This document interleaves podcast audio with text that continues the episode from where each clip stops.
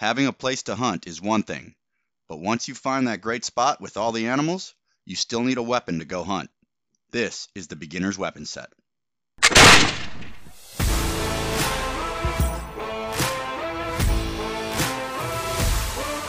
This is the Beyond Hunter Ed podcast, where the focus is on all the questions you wish were answered in the classroom and quite a few more. So, whether you're an accomplished lifer or a complete newbie, and you're looking to discuss all topics hunting in an entertaining and unfiltered way, you've come to the right place. I'm your host, Eric Jatner. All right, let's dive right in. So, when you want to talk about the beginner's weapon set, there is way too much to cover in one episode. So, we're going to go real high level here, and then we're going to go through in a few more episodes later on the first shotgun, first rifle, first bow, and then we're going to go into even the others, which is going to include an air gun, crossbow, black powder rifles. So tune in later. But for right now, let's take the 9,000 foot view and let's look at what weapon do we want first and why. And what that really comes down to is it's going to be personal preference. Now, if you just want the absolute most versatility for hunting, you can't go wrong with a shotgun. So your first one, make it a shotgun because here's the options you're going to have. You're going to have small game. You're going to have upland game. You're going to have turkey. And if you decide to throw a slug in there, you've got big game as well, pig and deer. It's pretty versatile. The only thing that's possibly more versatile is going to be an archery setup. But that's going to take a lot more time to learn. So the shotgun is pretty much pick it up, shoot it like a gun you've always done before, swap out your choke, swap out the shells you're using, and you can go anything from small game to pigs, wild boars if you want to. So what are you looking for in the shotgun? Well, the first thing, it's got to be reliable and it's got to be I like easy to clean, safe, and effective. Okay, the effective is probably pretty much going to be solved by what choke you throw in and what shells you put in. The reliable, this is where it gets complicated, especially for beginners and people who aren't willing to drop a ton of money on a brand new shotgun. I like to go with a pump action shotgun, and the reason is simple it's reliable. Every time I pump the action, it ejects the shell and it loads another one in. I don't have to worry about it getting caught or hung up or any jams, any misfeeds, anything that could happen with a semi auto. And when you get practiced with it, you can shoot pretty much as quickly as you could with a semi auto. And in fact, for beginners, I think you shoot better using a pump than you do with a semi auto. The reason is pretty simple. With a semi auto, especially beginners, they tend to think that as soon as I see the target again, I'm on target and you shoot. I think the pump helps you slow down because you have to cycle the action, then come back up and then mount the gun and reacquire your target. I think that that entire process there really does make you a more accurate shot, especially if you're just starting out. So that's why I would always go for the pump. Okay, so after a shotgun, we said archery equipment is probably the most versatile other than the shotgun, but it takes more to learn. And there's going to be a lot of people who really aren't doing this for archery. They're doing it because they want to just hunt. And so they're probably going to be drawn to the rifle hunting world, especially if you're going into big game. I want to hunt elk. I want to hunt deer. I'm not really looking at archery yet because that seems more difficult. So you're probably going to jump towards a rifle. So let's dive into the 9,000 foot view of rifles. Just like shotguns, a whole bunch of different actions. You've got your bolt, you've got your lever, you do have pump action rifles, semi, and then breaks. Those are your big five. Out of those five, for a big game hunter, I think you're really down to two, and that's going to be the break and the bolt.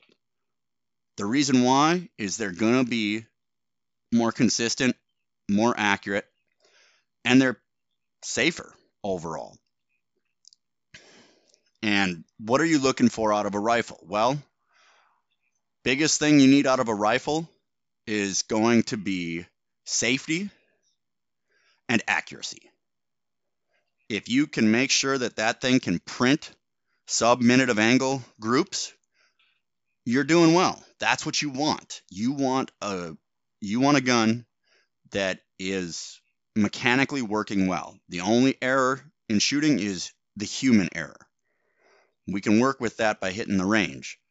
But if the mechanics isn't there and it's just not an inherently accurate rifle and cartridge combination, you're going to have a hard time, especially when you start stepping out to longer distances when you're out big game hunting out west. So, because of those two things, I really say it boils down to bolt action, break action. Those two are going to have super tight tolerances. The manufacturing process is going to make it so that those two actions can give you the most bang for your buck as far as accuracy and cost. Okay, so with rifle, again, you have another decision you have to make. What caliber are you going to use? Remember, anytime you're big game hunting, anytime you're hunting at all, you got to bring enough gun. So it's really going to come down to what are you going to be hunting?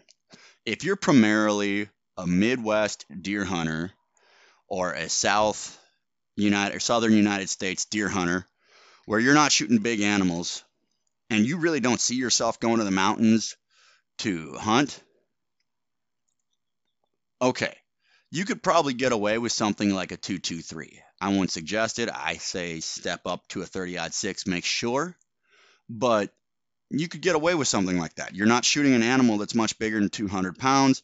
You're not taking shots over 100 yards. Okay, a 223 will pack enough gun at those distances to do the damage.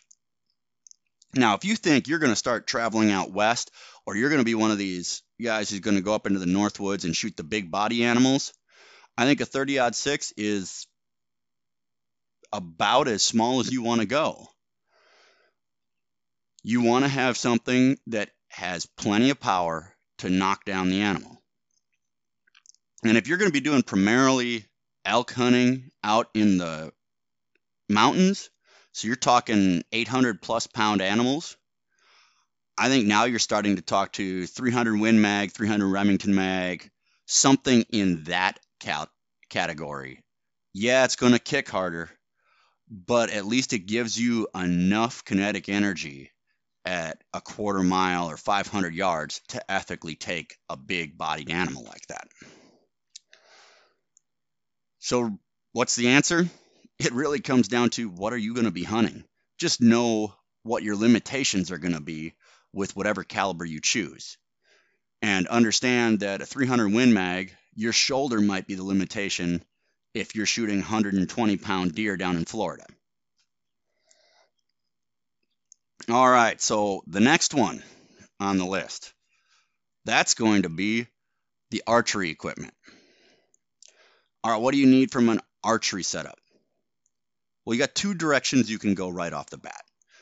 You can get a compound bow, which is going to be a lot easier to learn, but it's going to cost you a little bit more, and you don't really get the feel that you do with, say, a traditional bow. So, a traditional bow, it's cost effective.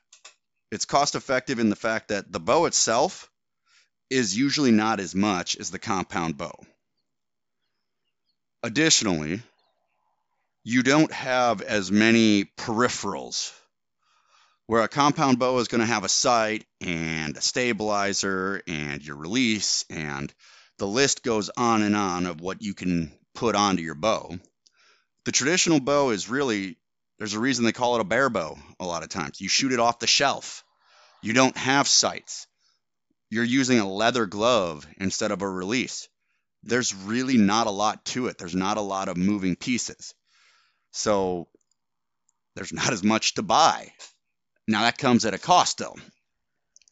If you go to a good archery shop and they set you up with a compound bow with a release aid and a three pin sight and a peep sight in the back and put a little stabilizer on the front, odds are within an hour you're grouping at 20 yards, two or three inch groups because you can use that equipment to get that accurate that quickly.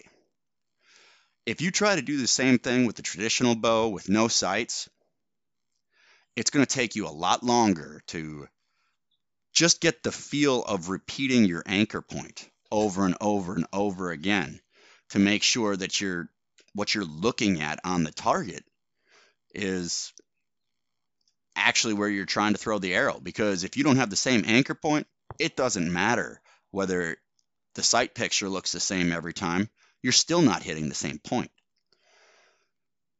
so learning the traditional side of things it's definitely going to take you more time but i will say once you do learn the traditional side of things there's a much different feel to shooting an arrow it feels a lot more like an art form than it does with a compound bow. With a compound bow, you've got all your equipment on there, and it just feels real mechanical because, well, let's face it, it is. It is very mechanical. But with your recurve bow or your long bow, it really does feel more instinctual. You pull back. Yeah, you're using the tip of your arrow for aiming. You might be string walking, whatever you're doing to get yourself so you're able to be accurate at a certain range.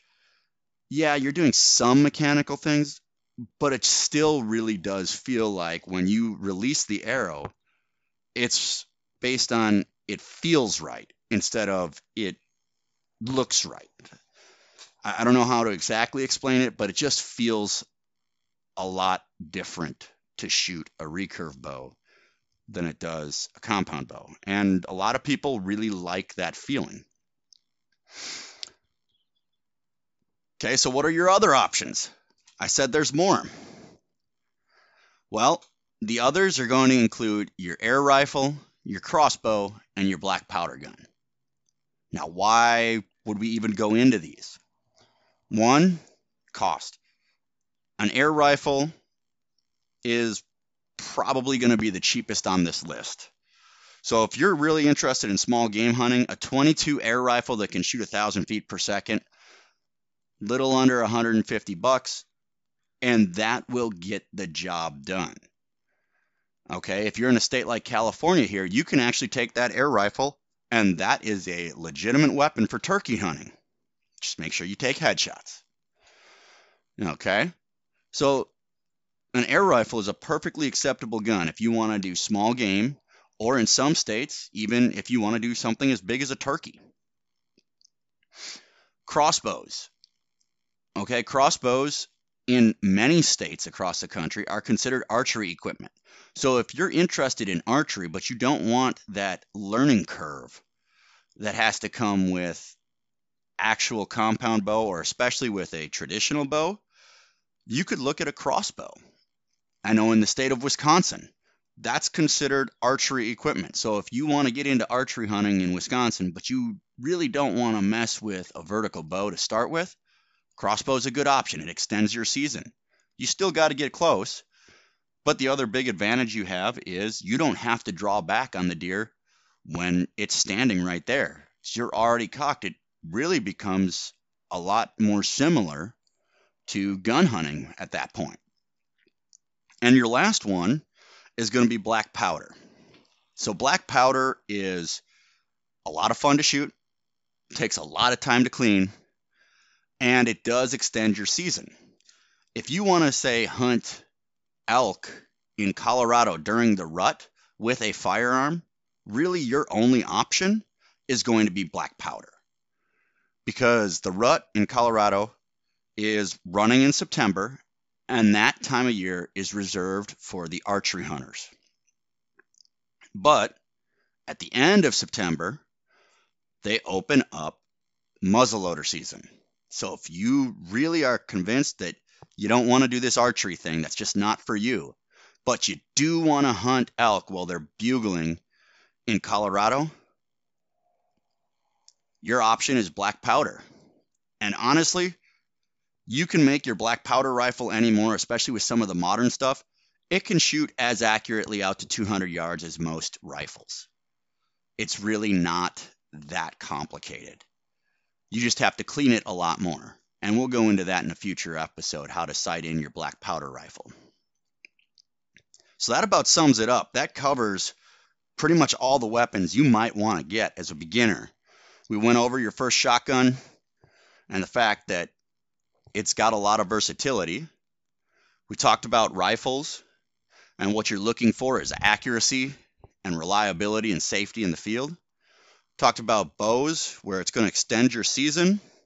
And then all the others that are the peripherals might be state specific that allow you to do different things that other weapon systems wouldn't, like get you into the elk herd during the rut with a firearm. So, with all that said, all you got to do is figure out what you want to hunt, what weapon you can do it, and go out there and figure out what the next weapon you need to get to complete your style of hunting is. And I will see you on the next episode. Thanks for listening to this episode of Beyond Hunter Ed Podcast. And as always, if you have questions, please email us at questions at beyondhuntered.com or you can find us on the web at www.beyondhuntered.com.